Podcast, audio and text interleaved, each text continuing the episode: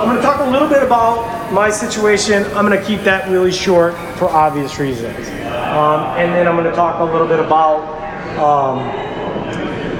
why I'm the guy talking in front of you, why I started Eat to Perform. Actually, I'm going to start right there. I'm going to start why I started Eat to Perform and why when you think of Paul Nobles, you don't think diet guru, right? So most people, when they do something, okay, they don't put the name first and they don't put the protocol first. Most diet authors, as an example, you know their names. Most people don't know my name. You know, they see me at the CrossFit Games and they're like, that's the Eat to Perform guy. Or they see me at a powerlifting meet, that's the Eat to Perform guy. My role at Eat to Perform is to get you guys smart people with really good information, and that's a little bit of what we try to do here today. You know, my experience with Mike was really nice and liberating. I talked about that a little bit earlier. There's too many people that are dogmatic one way or the other. You know, they're all Pop-Tarts or they're all chicken and kale, or we're somewhere in the middle. And what we wanted to do was get you guys the most information and the best information that we can. I will die literally trying to get you guys the most information that's going to help you to get to where you work. But there's one other element of Eat to Perform that makes us different, okay? Because I know some of you guys have probably, you know, been exposed to things like paleo well, I don't know what the opposite of paleo would be, but certainly anything like Weight Watchers, The Zone, Paleo. What do all of them have in common? Most of them have in common that they're a deficit approach to eating. Okay, it's this idea that you can go less, and then somehow end up with your ideal body composition. And you're all sitting here, right? Hopefully for just more information, but partially because all that stuff gets to be a little frustrating over time. And it doesn't land you where you wanted to be, you know, mentally and physically. And so we already went over the mental part with Elizabeth, and we talked a little bit with Tony. And one qualification that I want to have with Tony, because we've had a couple people say this to me, no, you don't need to be like an amazing athlete. In case you haven't figured it out, I'm not an amazing athlete. You know, last week we did the Granite Games qualifier. I was the last person, right? And it was like so shameful to be the last person, right? I'm the Eat to Perform guy. People expect me to be this or that. They don't. I thought of that. That was the old tapes playing in my head. What I did was I said, you know what, guys? I've been busting my tail for 5 years. This is what I got on paper. I'm going to get better eventually. See, that's the thing with Eat to Perform. One, it's not a plan. We're not telling you this is the thing that's going to make you something. There is not a secret.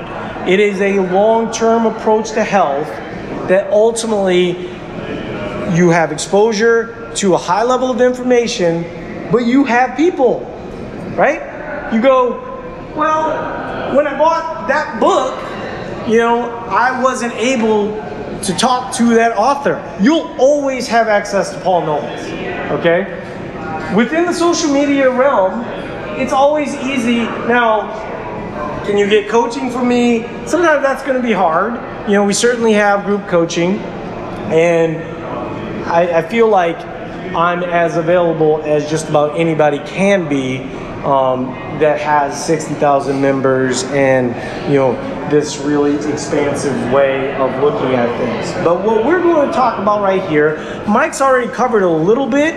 But what I'm going to talk about is how you get results doing it, right?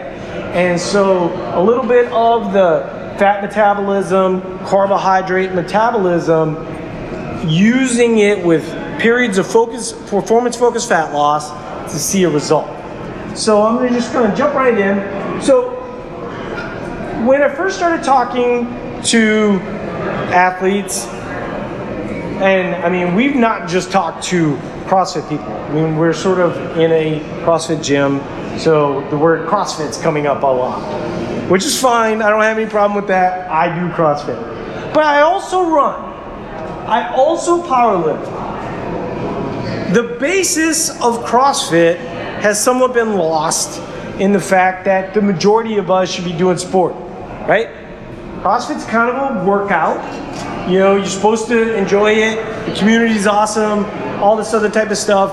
There's a lot of variety there. But we can take what we do and make you a good powerlifter. We can make you a good Olympian. Okay, we work with a wide expanse of people. And so this idea that somehow I would be better at pull-ups, you know, by reaching a certain body weight or something of that nature is a little bit overdone, right?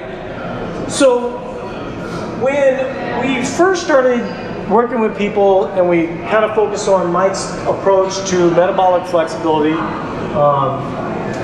the thing that made my journey different, the only thing that was ever different for me, was I said, all that starvation stuff, yeah, I'm done with that. I know that's not working, okay? And I don't give a shit what I look like, I'm not doing that, you know? Because the best version of Paul Nobles is that I like doing stuff, and I like going places, and I like being the person that I want to be both mentally and physically. So then you start to say, well, okay, I'm going to start doing stuff, you know? And I'm going to tell you, when I first started, this was probably 7-8 years ago when my first introduction to Mike and stuff like this, I still had a lot of bad habits, you know? I wasn't eating mostly whole foods at that point. I was just basically trying to do a whole bunch of stuff and kind of out-eat a bad diet. And people say that you can't out-eat a bad diet, you can. But you might not be willing to put in the work. I was willing to put in the work, and I was doing fine. But I was sick a lot, I was injured a lot, and so my approach needed to be refined. And that's when whole foods became kind of a big part of what I do.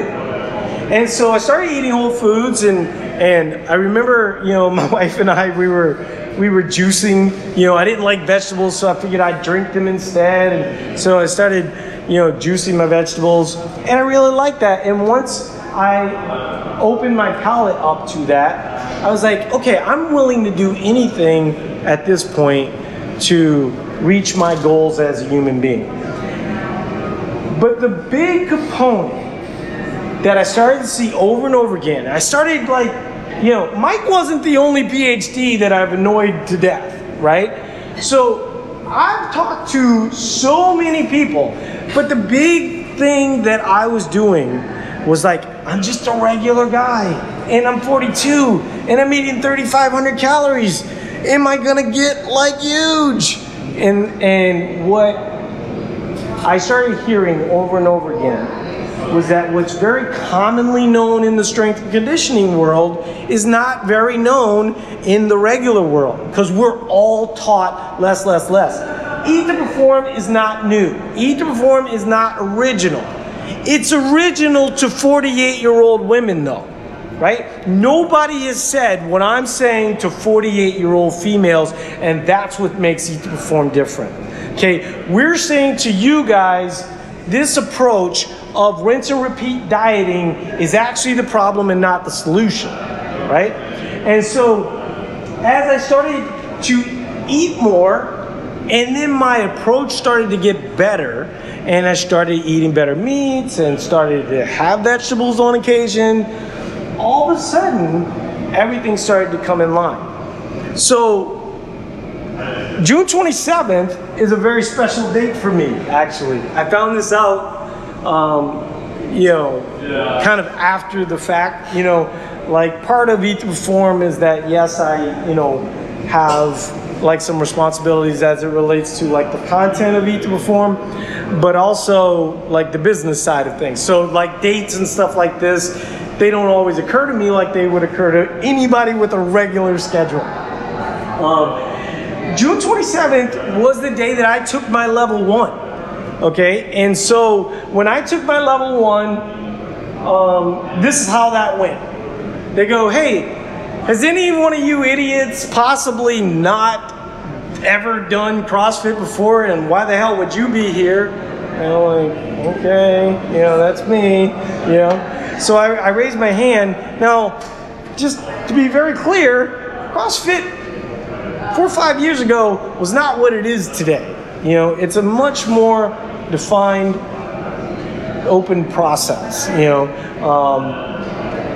What it was then was still kind of a small community. I think there was only about 1,000 affiliates at that point. And so this idea, the whole reason why I ended up going to do it was because I was trying to figure out what I was going to do. You know, I mean, in terms of being a nutritionist, you know, that's 6 to 8 years of my life and all this other type of stuff. So I'm like, well, okay, I'll take a job as a trainer. Maybe trainer is my calling. And so I get to this CrossFit thing. I had already lost 60 pounds at that point, okay? And so I'd already kind of figured a lot of the food stuff out.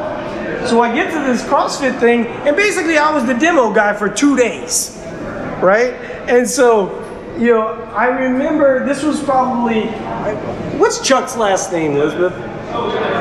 Yeah. So at the end of the day, Chuck says, you know, okay, we're going to all be doing Fran. And I mean, everybody's like, yeah, I've been waiting for Fran all day long. And I was just like, I have no idea what Fran is, you know? And they go, well, it's going to be 21, 15, and 9 pull-ups and thrusters at 95 pounds. And I shit you not, I started to cry. Right? Like it's funny. I really did cry. I'm not saying this to be funny. My journey up to that point was really hard. You know, I had done a lot of things that were going to be very, very difficult, and I made a huge sacrifice in my life to get there. And so when I got there and I couldn't do a pull-up and I couldn't do a thruster, it felt like my journey was somehow compromised, right? Like all the hard work that I put in didn't matter. You know, there was this gigantic fitness protocol that I could not even aspire to at that point. So, you know, Chuck, to his credit, Doug Chapman, to his credit, you know, they were very nice to me, much nicer than they deserved. I should not have been in that room at that time. It was ridiculous for me to be there, you know? I did jumping pull-ups, I did 45-pound thrusters. But the one thing that I did do was Fran RX 4 months later, okay? Because I was serious. When Elizabeth talks about join the circus, I was all in. I joined the circus. When I left there, I was like, I'm not going to have these crazy fitness people judge me in my journey. I've already come really far. The only problem was I was still 22% body fat and I did not look like anybody that was a fit human being, right? And so part of my journey was going to be the fact that I needed to lift weights and that I needed to build some muscle. And all of you, of course, have seen, you know, what I looked like 6 months later, right? Yeah. So I went from 22% on June 27th to 9% within 6 months. What was the big difference? It was the muscle, you know? If you look, you're looking at Paul Nobles from that day, 30 to 35 pounds of muscle, you know?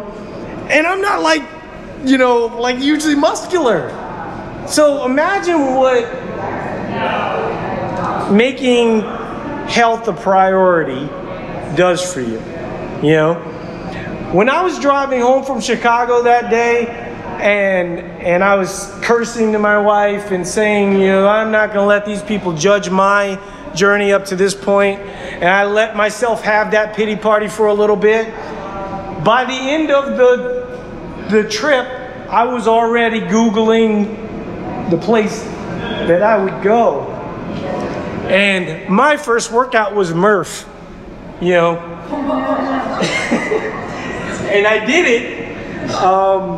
And I remember, it's funny because the picture, you know, if you guys are in Science Lab off topic, I'll post it. But the picture was funny because, you know, I had taken off my shirt. I was like pouring in sweat. You know, I modified everything except for the run because I was at least good at that part. And somebody's like, say cheese. I'm like the worst picture. You would never want this picture out there. So, of course, I'm going to share with you guys. But really, the point being, you have to be all in all circumstances. You're going to get this body fat information and it's going to seem really frustrating to you. And you're going to go, oh gosh, I wish that wasn't the case. It doesn't matter. You know, what matters is a long-term sustainable approach to health for life, you know.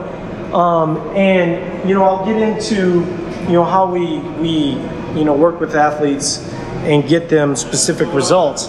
But there's a doctor by the name of Stephen Blair, and he is a professor at the University of South Carolina. And what he talks about is that when you're a sedentary individual compared to an active individual, it doesn't matter what your body fat percentage is, right? You're better off doing something than doing nothing. Okay, so we're all going to be focused on numbers and data and calories and all this other kind of stuff. But in the end, doing something is better than doing nothing. And we always need to make doing more a priority, right? And so when we talk about the WAVE method as an example, I always like to say that the WAVE method is a method, not the method. Everybody sells you something based on the fact that they're going to fix whatever it is that your problem, okay? So I'll give you an example of a person that came up to me and she said, I need to lose 30 pounds. I said, okay, you know, like that's fine. I mean, I don't like the way you're thinking there, but you know, I can work with that. And she says, well then I need to lose 30 pounds in 6 months. I'm like, okay. I said, why? Well, you know, I just don't like the way this feels on my body. I'm like, how about I make a deal with you? I can have you lose 45 pounds. Well, 45 pounds, that sounds like a lot. I'm like, no, I'm pretty sure I can help you lose 45 pounds. She's like, kind of starts to get a little giddy at the idea, right? So they go, if 30 pounds is good, then 45 pounds would be better. So, but the only thing is, I need you to change your timeline. I need you to change your timeline to whenever, okay? And we're not going to lose 45 pounds all at once. See, that's the deal. It's the thought process that you need to lose 30 pounds all at once that's been actually stopping you from actually losing 30 pounds, right? And by the way, she didn't need to lose 30 pounds. At the most, she should lose 3 pounds or 5 pounds. That's how goals work. You don't go to a goal and go, I want to squat 500 pounds. Well, get under that 500 pounds. Let's do this. You know? No. You work up to those numbers, you know, and gradually you get to where you want to go. So when you say to me, I need to lose 30 pounds, I go, okay, good. You know, let's stay weight stable for 3 to 6 months. And let's say that you're female, you're 170 pounds. And then here, we're going to drop you down to, let's say, 155, okay? And then we're going to come back up to 160, and then we're going to go back down to, I'm just doing 145 just because of the math, but truthfully, I probably have to go to 150. And then, you know, same thing here. We're going to go to 150, and just for the math, we're going 135. Truthfully, though, I probably have to lose 60 pounds because what we're going to do is a lot slower than this, right? The slower that you can make it, the more sustainable it becomes. And then all of a sudden, when we start to transpose that over how we're increasing work capacity, how we're increasing your calories over time, it makes a real big difference. So one of the things that we started talking about early on, and we have a infographic. I don't, you know, we have so much information out there now. It's like a miracle. But in some ways, it's kind of frustrating because not all of you guys have seen everything that we've put out. You know, so there's some things that may be missed. But one of the things I talked about when we started our Eat to Perform board game, which is like our infographic that takes you from, you know, it kind of walks you through this process. The 3,200 people and the 1,800 people, they start off at the same place. Why? We don't know where you are. We don't know if you're under eating or you're over eating. People say to me, why do you, I need to track. I didn't track for years, right? Actually, going from 225 to 165, I didn't track, you know? But then you go, well, why are you asking me to track now? Well, my approach wasn't great, you know? I just did whatever it took, but I've learned a lot of things in that process. And in that process, I can take basically where you are from a calorie standpoint and give you a much better approach and then kind of walk you through this as we go. So in the case of the 3,200 person, okay, who's overeating for, in this case, a female, her total daily energy expenditure is 2,400. For the purposes of the film, I'm assuming that many of you know what your total daily energy expenditure is, but for the purpose of the film, I'm going to talk a little bit about, most people think of 2,000 calories to maintain, 1,200 to lose. There's a lot of debate about that. Some people go, oh my goodness, you know, there's no way that, that's what a lot of people know.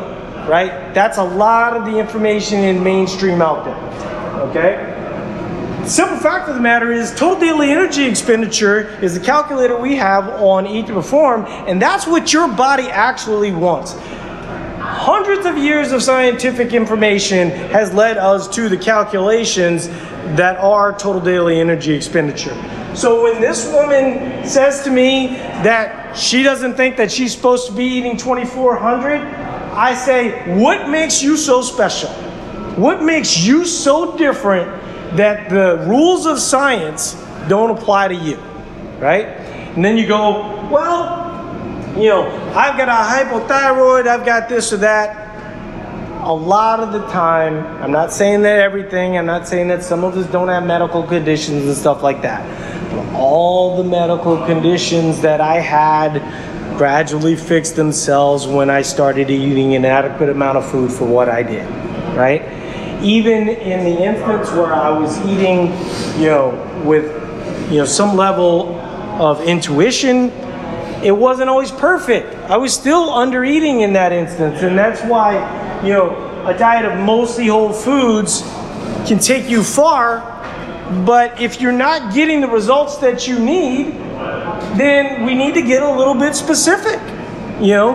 And that was one of the things that we introduced, like with our Paleo 3.0 article. I mean, just as a like 30-second Paleo thing, in general, the whole idea with Paleo is way different than it is now. You know, there was basically lean meats and vegetables, and anybody know what the secret is there? It's calories. The calories are just naturally going to be lower. And so ultimately, the difference is when you get to a point where, you know, you're not getting results, eating mostly whole foods. If you want to call that paleo, I'm cool with that. But what I'm saying is if you're eating mostly whole foods and you're not seeing a result, The temptation for a lot of people is to start eating less whole foods. And that's the problem, not the solution. And that's what we're trying to fix. And that's why when I start talking about expansion for 48-year-old females, people are like, oh my goodness. But you don't go from 0 to 1.2 million fans for nothing. What did all those people have in common? They said, what I'm doing now ain't working. And this dude seems to be talking some sense, and my goodness, I'd like some pizza. You know? And so I think there was a little bit of the pizza conversation, you know, going on. But in general, you know, people said, you know, that wasn't working for me. And that's what happened for me with the gym, right? Is as frustrating as it was to be sitting there and saying, you know, I can't do a pull-up or I can't do a 95-pound thruster. That's a lot of evidence sitting right in front of you that what you've been doing ain't right, you know? And hopefully we make that message. One thing that happens a lot with Eat to Perform is that people say, I've been trying to convince my friend Barb to join Eat to Perform, and she just will not come no matter how much I say. Quit trying to convince Barb. Barb will come the minute you start showing results and doing a good job. I'm not in the convincing business. That just ain't who I am. And we didn't get all the members that we have by convincing anybody of anything. The good majority of people, they were doing something that wasn't working, and so we've moved on to something that is working. And so if you were overeating at 3,200, your total daily energy expenditure is 2,400, we're going to take 3 to 6 months to regulate your situation, and we're going to try and get you to, you know, fuel your workouts correctly and, you know, get the process going. Well, if you were eating 3,200 and you're eating 2,400 and you walk into your workouts at 100%, you're going to lose fat, right? You were overeating. Now you're undereating, or at least eating an appropriate amount for what you did. So a lot of people will see a recomp there. That's not our overwhelming situation. Our overwhelming situation is this one. And actually, when I say 1,800, I'm being really conservative. It's actually 1,300. The good majority of people that start to track, they're like, oh my God, I never realized I was eating this low. I was eating enough protein. I was eating enough vegetables. I feel full all the time. One of the things that we always hear is once you start, you know, adding in an adequate amount of food for what you do, people are like, I'm hungry all the time. Yeah, that's because your metabolism is actually working now. When we talk about metabolism, can we quit like with all this like fairy tale nonsense? We're talking about muscle. When you look at your resting metabolic rate, basal metabolic rate, they're measuring your muscle. So if you have 87 pounds of lean mass, let's work on the 87 pounds of lean mass and let's try and get that up to 110. And magically, your metabolism will come back, right?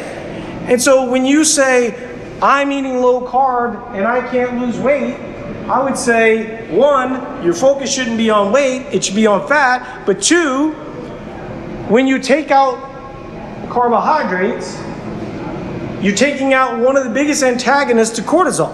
That's going to lead to more belly fat in a lot of people. You're not going to be able to sleep.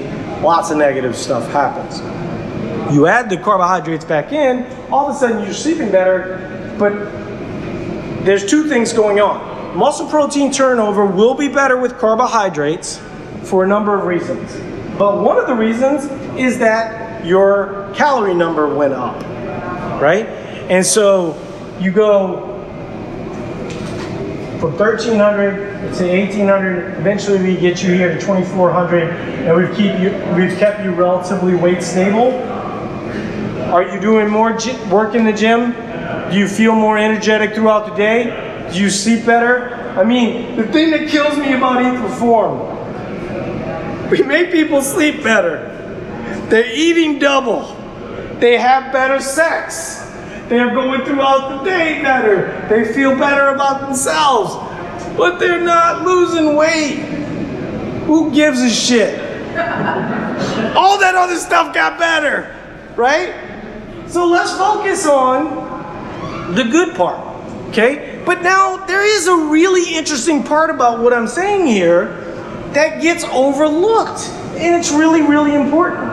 So we're sleeping better, we're resting better, we're going throughout the day, we're having sex, we're a good human being, right? All this other type of stuff. Guess what we're also doing?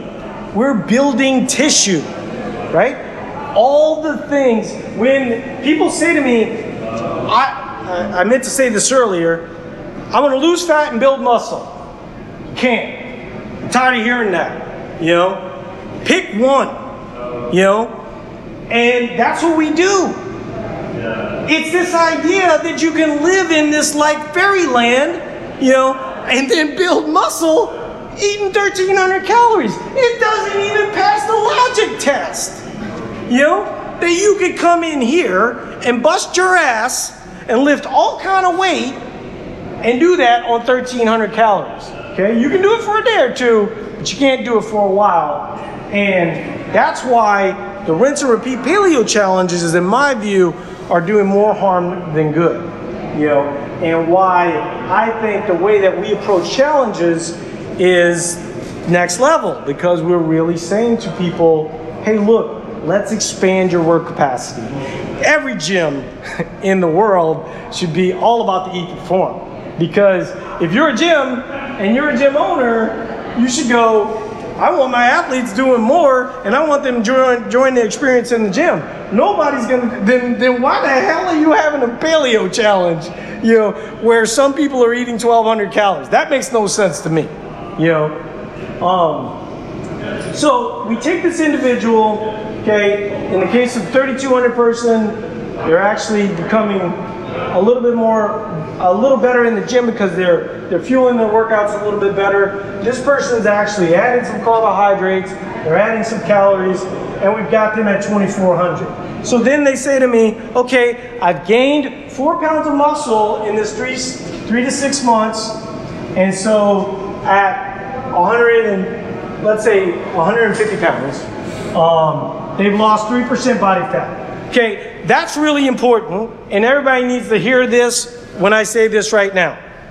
If I take you from 1,800 to 2,400, and you gain, staying weight stable, you gain 4.5 pounds of muscle, you just lost fat. You just lost 3% body fat right there.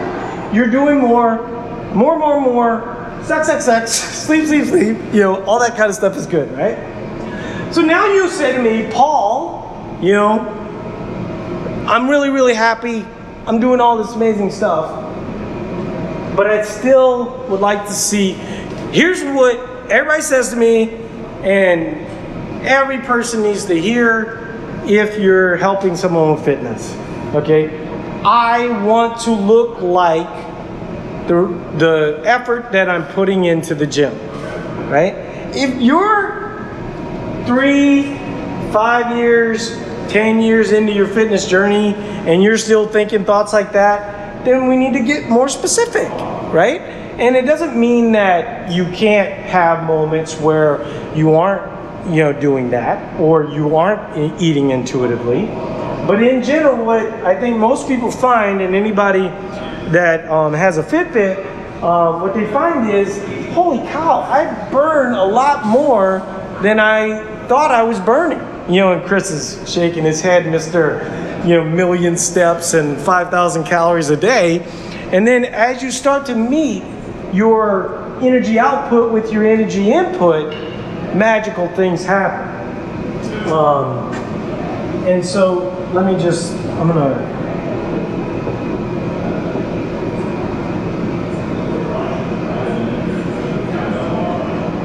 well, I'm gonna run through this real quick, okay? So here's what happens once people start to become aware of how much energy they're putting out, okay? And a lot of times it ends up being more than they think. I started a challenge 3 weeks ago where I started publishing my food log. I don't know if you guys have seen it. Some people have. And when I first started off, I was like, man, I'm gonna show these people. I'm gonna eat 3,500 calories, and then I'm gonna burn 3,500 calories, and everybody's gonna be like, wow, this is so amazing. You know, this guy's eating so much food, blah, blah, blah, blah, blah. So first couple days, I started doing that and started burning 3,500 calories. And I was very easily eating 3,500 calories. I was staying weight stable, that was no problem. But then I was like, man, this is a lot of food. And this is a lot of walking, you know? And so instead of 3,500 calories, I've settled in at about 2,700, 2,800, right? Why? Because that fits my life better. I'm not trying to kill myself. What Tony's saying is awesome, and I think you should hear it. And I think you should apply it to your lifestyle, and you should go, I need more rest. But if you heard what Tony said and think to yourself, you know, I need to become this amazing athlete to see results and stuff like that, that shit is overwhelming. You know, you don't need that. I'm visual proof. I was 225, 230 pounds. The best Eat to Perform story is mine, right? I was the one that started by eating more food and then showing people this path that everything that they've been trying to see a result ultimately lands them in roughly the same spot, sometimes with interest, right? And so that's not the goal. So now this person has lost 3% body fat. We'll just say she was 31%, okay? So she's now 28%, and she's saying to herself, well, you know what would be cool is if I was 25%. Good, I can help you do that too. All right, so here's what we're gonna do. We're gonna take your 2,400 calories, and this is where the WAVE method comes in, okay? So I'm giving her three numbers, 2,000, 1,800, and 1,600, okay? So what happens is, a lot of us go back to that, you know, starvation, you know, mindset of the magic is in the deficit. The magic's not in the deficit, folks. The magic is in the 2,000 in this scenario, because one, you started from 2,400. What's the secret to every diet? It's the time where you weren't dieting. That's the real secret to every diet. You know, you can't go to 1,500 without being at 2,000 or whatever the numbers are, right? You have to have the number going up to make the number going down work. And so that's why getting to 2,400 makes some sense by the time we go to 2,000. So then you go, okay, 2,400, 1,600, I'll just walk all the steps and I'll do all the things and I'll eat 1,600. No, that's, your body doesn't want that. And here's the other thing too, you don't want it anymore either, right? You know what it's like to be at 2,400 because you're sleeping more, you're having more sex, and you're doing great things, okay? So now we're at 1,600, but we go, okay, the magic is actually around 2,000. So I think Mike talked about it in his presentation, but the idea is that you want to have the least amount of interference for the most effect. And so when I take someone for 8 to 10 weeks, this is the 8 to 10 week period, we're only trying to lose 8 to 10 pounds. I did this part at 15 pounds because of math. And you go, well, couldn't somebody lose 15 pounds? Absolutely. If you have more fat to use, you are more likely to be able to use 15 pounds. When I say that, I have to be specific because there's a lot of people out there, you know, we used to have a class for people with more fat to use. And we'd have people show up to that class that weighed 119 pounds. I'm talking about a female at 250 pounds. I'm talking about a male at 300 pounds. I'm not talking about a 119 pound person.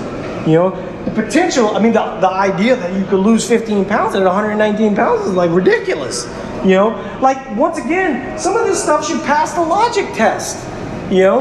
And so, you know, we don't want to take this scenario and just jump down to 16,000. We want to start at 2,000. And we want to see if that has a positive result. And then we want to do metabolic flexibility. We want, on the days that we're working out, you know, we want to have more carbohydrates. And on the days we don't, we want to be more fat adapted. And so That's going to make some sense. So then you go, well, how do I use 1800 and 1600? Well, that's really simple. One, on the days that you're going to have less carbohydrates, you're naturally going to fall within 1600, 1800, no matter what.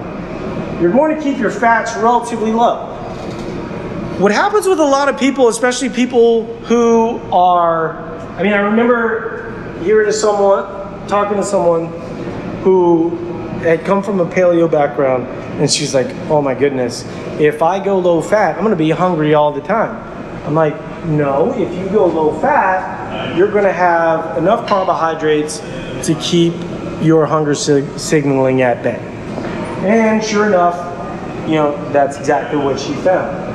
Now, what she found, does that mean that that's what you would find or what anyone would find?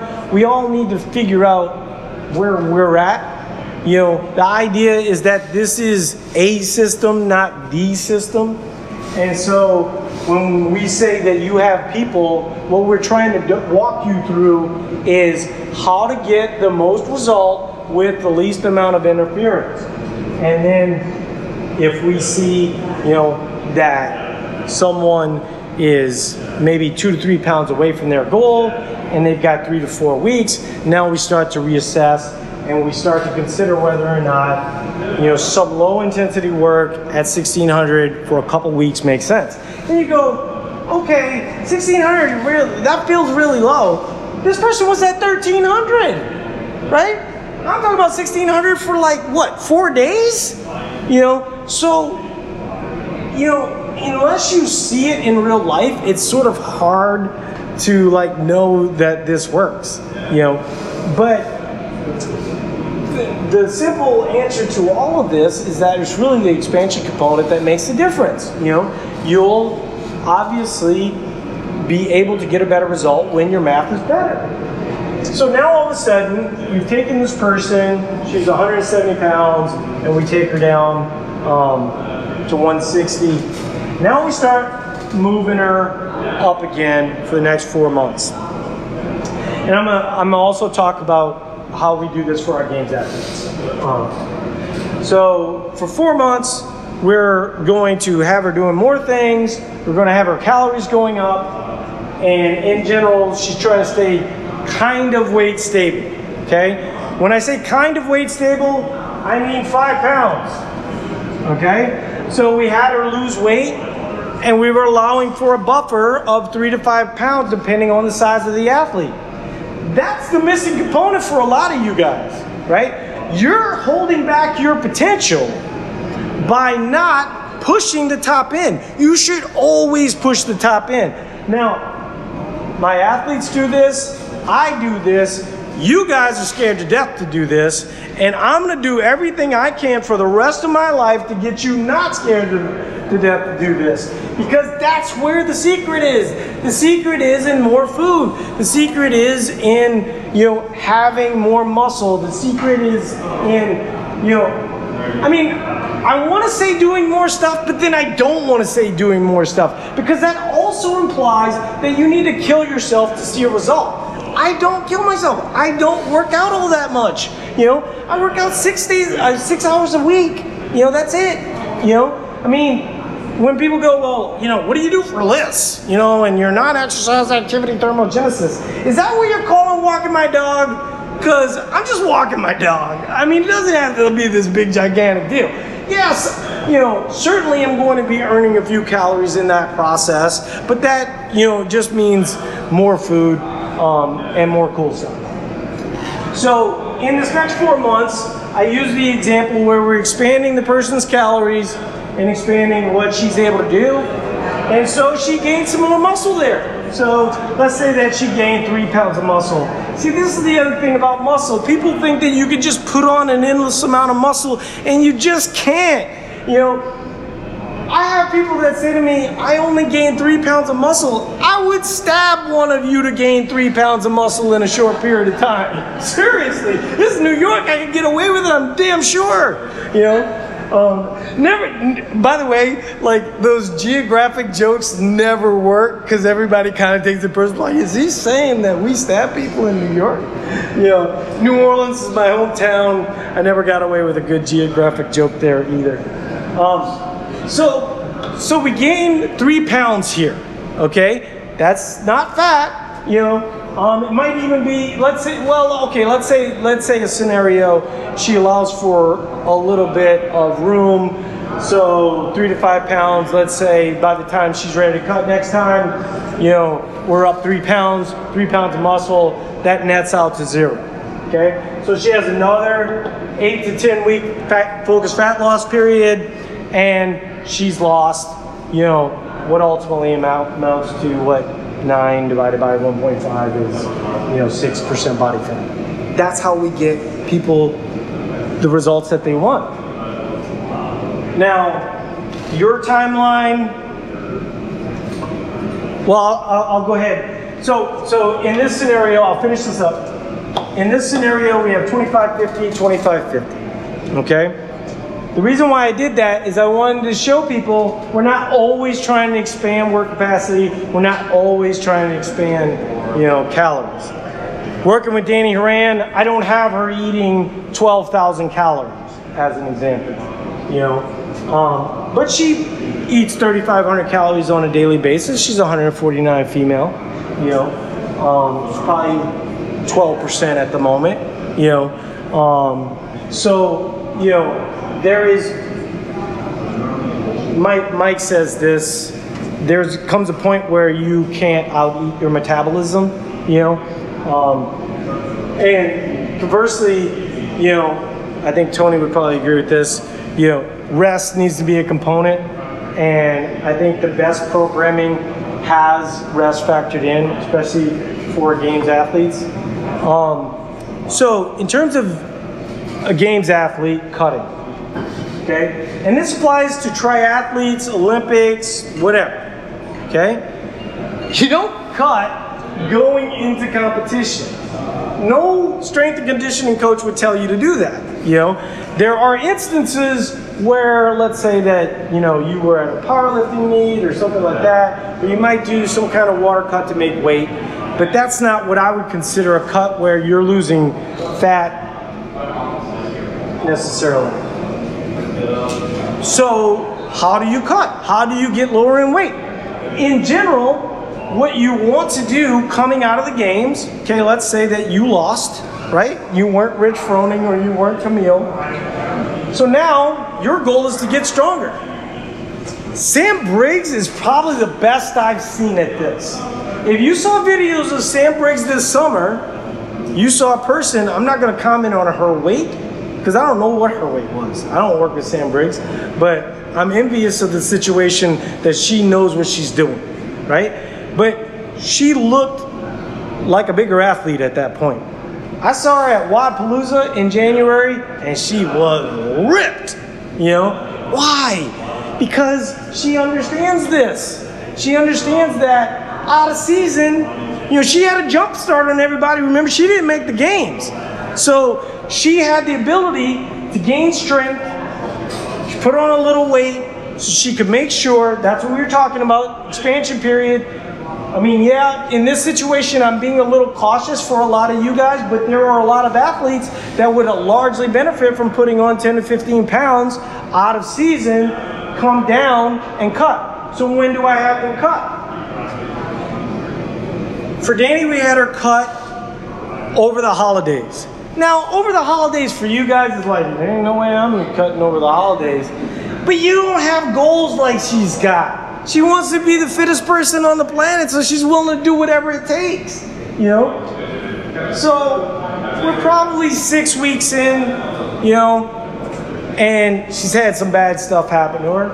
You know, I'm not going to go into that part, you know, but it was real bad stuff. Not like, oh, you know, a lot of stress at my work today, you know? And so she says to me, you know, hey, Paul, you know, I gotta stop. And I said, okay, you know, I hear you, give me the reason. She's like, well, I just told you the reason. I've had all these horrible things happen. And like life just hit her in the face. And so I had the task of saying to her, okay, we tried the last 2 years at the weight you were at, and we didn't get anywhere, okay? You've had a couple bad situations happen. How are you honoring those situations by not reaching your goals? Boom, clicked in gear, we reached her goal. She's made the CrossFit Games 3rd year straight, and I would say she's on anybody's list to be amongst the favorites of winning, right? She stuck to the plan. What did she do? She trusted the process, right? And the process got her to where she ultimately wants to go.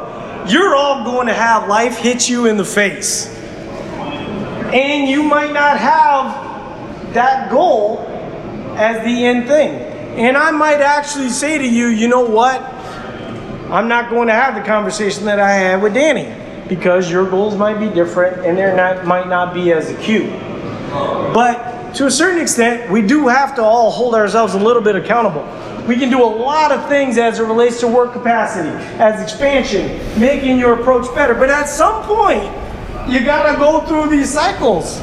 You gotta go through all this process.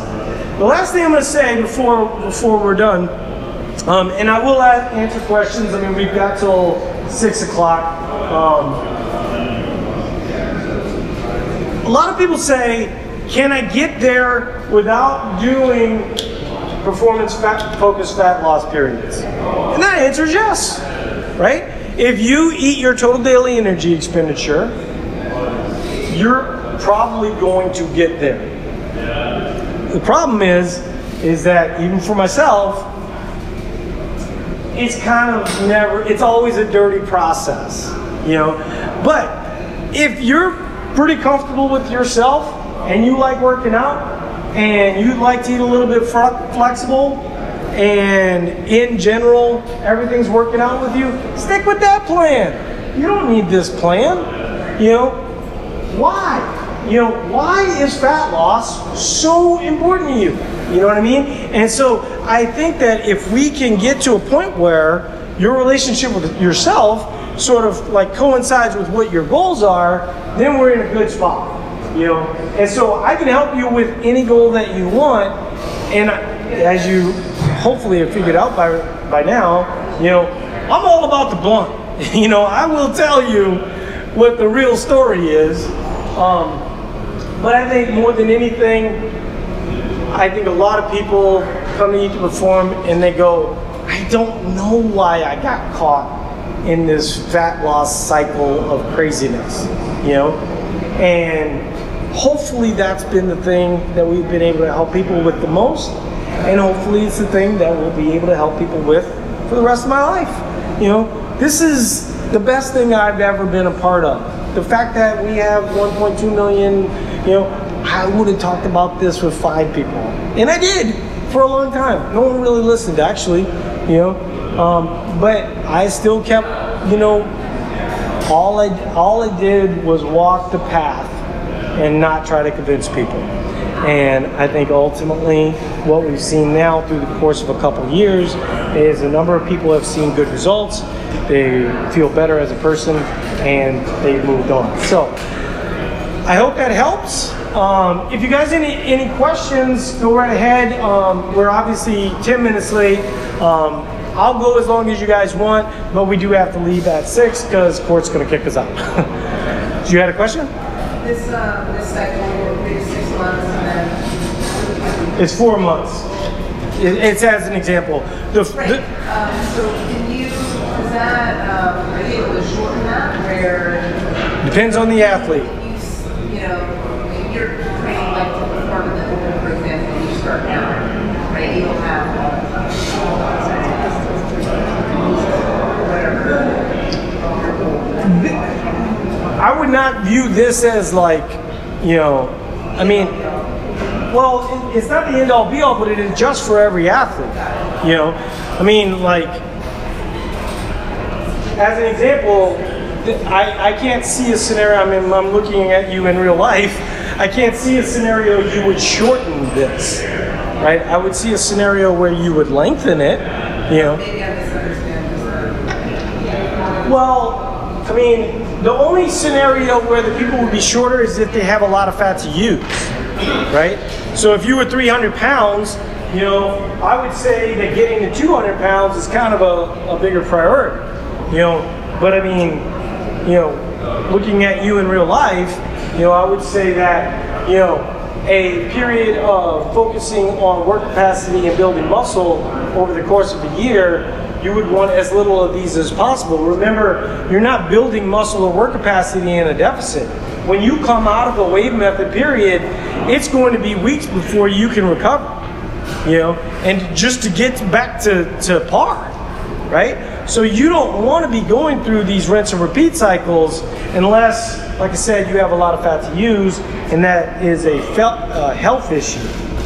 Does that make sense? I think so. So you're basically trying to ramp up to get to, I'll call it my field power use. What makes you better as an athlete? Sure. Yeah. It's at that point where your metabolism, you want to ride that line up. Yeah, you really want to push that goal, and most people can't find it. You know, most people, you know, honestly, as they start adding food and they start adding work capacity, you know, you're probably not going to out-eat it. You're not going to want to, you know, have that level of uncomfortable. You certainly don't want to be Michael Phelps, you know what I mean? And so I think that, you know, for someone with athletic aspirations, trying to maybe make it to regionals or something of that nature, I mean, like I said, you know, I'm pretty sure it's what Sam Briggs did. Pretty sure it's what Dani did. You know, well, I know exactly what Dani did. She only did one. She was already lean. You're already lean. In case you don't know it, I mean, I'm seeing you, and you're lean. So certainly, some level of more work, you know, makes a big difference for people. What if you can't, like? What if you don't see your capacity as a result of working out?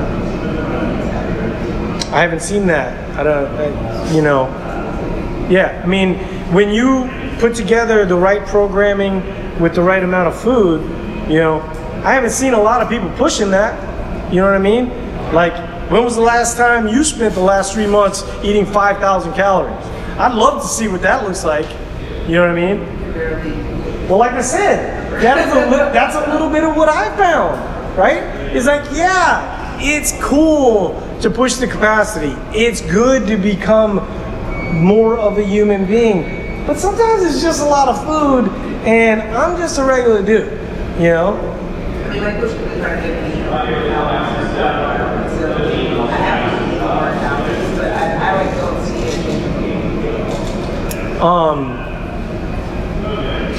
How much protein are you eating daily?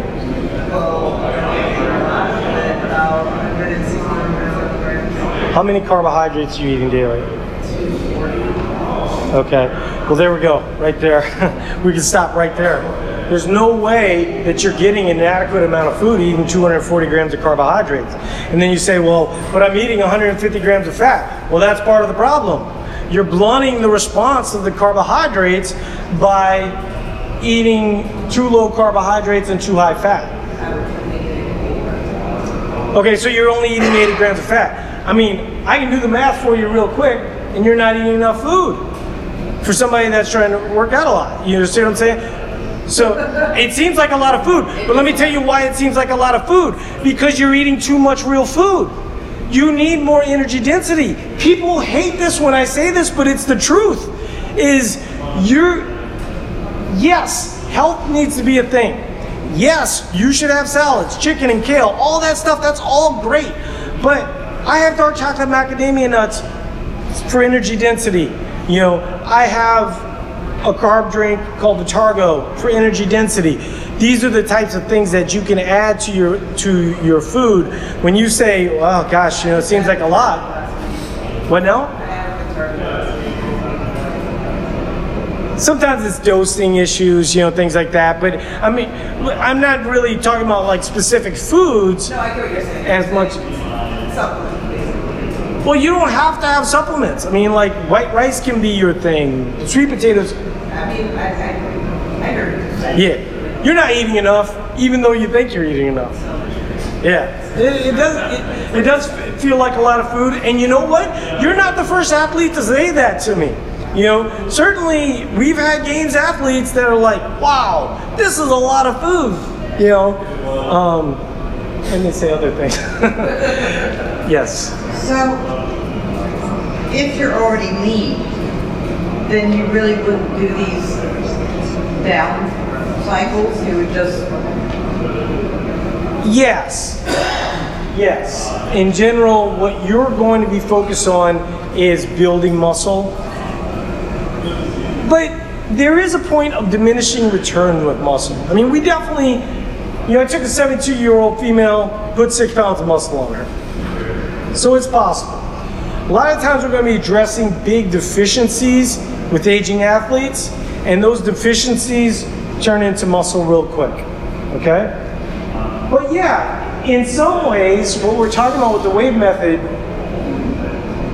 I wouldn't say we're just going up, up, up, calories, calories, calories, but there's going to be a point where your programming is going to have to go into a certain cycle, but also there needs to be like a little patience to see that through. That was part of my deal, right?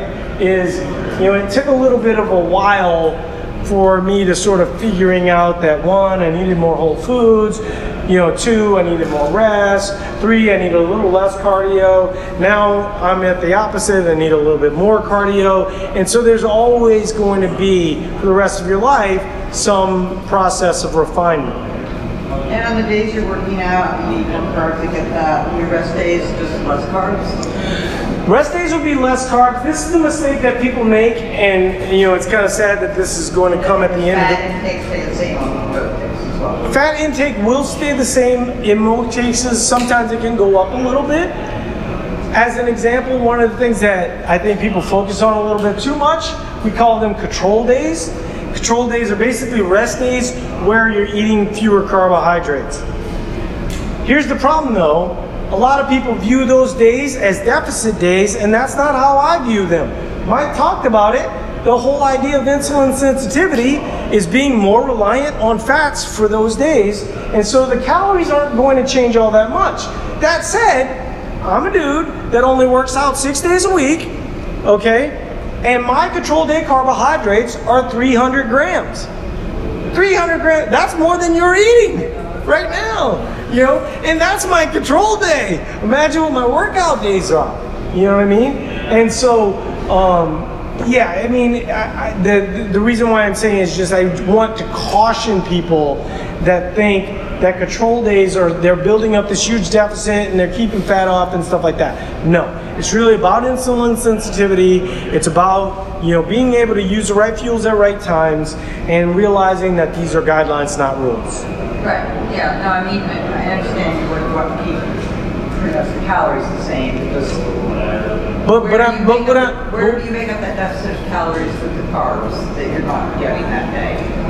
But what I'm saying is that if it's a workout day and you're walking all through New York, you might burn the same amount of calories that you're burning on a day that you're working out.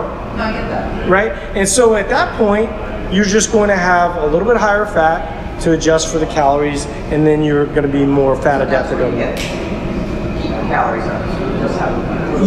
Yeah, a little bit more fat. You know, that's. You could do a little bit more protein. You know, I think that one of the things that we're hearing from a lot of people is like, wow, this is a little overwhelming. This is a little confusing. Sometimes, you know, like I've been following you for over a year. I've been confused.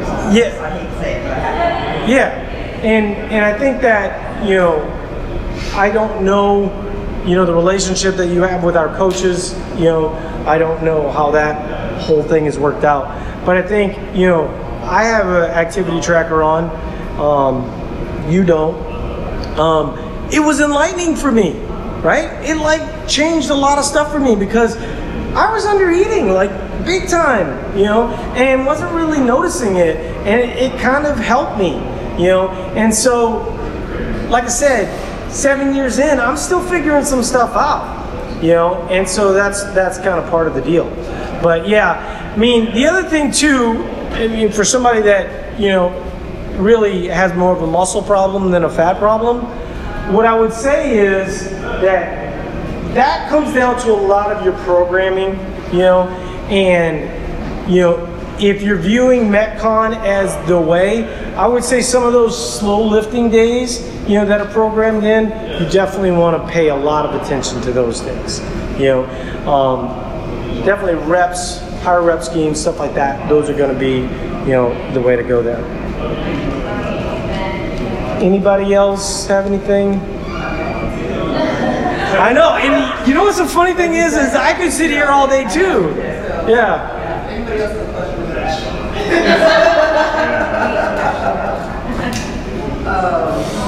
I just need to double check time. Go ahead. As you're kind of, so this ramp up to calories here is what the hurdle I'm trying to go on. Yeah. And just like figuring out. No, you're asking a great question. So I'm gonna go through your exact numbers, and I'm gonna move your cards to 250 because that makes the math a little easier. And then I'm gonna move your protein to 150. Okay. Oh yeah, no problem. That's my wife's name. So, and then your fats were at 80, right? Okay. So that's 720. They just ate it. That's like. Okay. So we're at 100, 600, 720, it basically puts you at 2320. Depending on what you do, you might be at 2800. So then you go, well, how do I get to 2800? 1 week at a time. So we go from 2300 to 2800. The concept is called reverse dieting, and we talk about it a lot. And basically what you want to do, because a lot of the time now, there's a couple things here. If you want to go from 2300 to 2800, you have my permission. Okay? I think not enough people push this quick enough. You know, my reverse dieting period this last time was 3 days. I went from 2100 calories to like 3500 within 3 days. You know. With no problem. Like, my weight did not go up. You know, my energy, my metabolism. My weight has gone up massively. And I don't need to put on. Yeah. So then what you do is you take a more gradual approach where you just gradually up your calories towards your intake. See, that's the other thing I was saying to Karen is, what is your output? Like, if we don't know that, we're missing a major component, because you go, well, Paul, I CrossFit 2 to 3 hours a day, you know, I feel like I'm really working very hard. I probably should be eating a lot more food.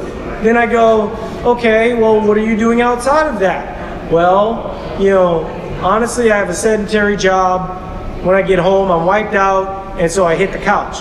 Well, you might not be at 2,800. We don't really know. That was the interesting thing, because while I do like 2 days and I do work out a lot, I would say my rate of perceived effort across the board is extremely low, because my weakness is physical capacity, so I do a lot of sleep stuff. So my exertion is not high, even though I spend a lot of time. So how long have you been doing a weightlifting protocol? Yeah.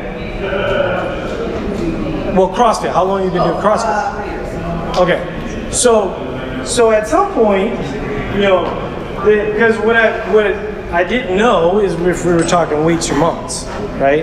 And so we should already have some indication. For 4 years. Yeah. I don't know, we spoke like, remember, you probably don't remember. I absolutely remember you. I want to say like last summer or something. I just have to learn how to do cleaning, like cleaning. Yeah. So you said that your weight is up. I'm curious how much. So how much? It is 12 pounds. Okay. You could potentially be up 6 pounds of muscle in that time. I am up muscle because I'm up 16 inches and my weight now is 17. Okay. Yeah, yeah. I mean,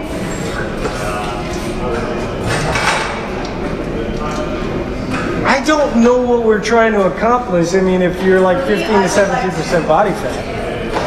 Well, I work in I don't even know why I do it. And me being heavier, I don't think my weight right? So but how tall are you? 5'10". I mean, I think we're having like a way different conversation though. Because like you're obviously already very lean. You know, and you're viewing that as kind of a negative when it's actually a positive, and you're viewing your body weight exercises like the answer is being less weight. I would argue that the answer is. Well, I'm not arguing that you should be more weight, but what I'm arguing is that strength is probably the bigger component than the weight, you know, but, you know, in the end, ultimately, you know, whatever your goals are, some level of specificity is going to be the difference.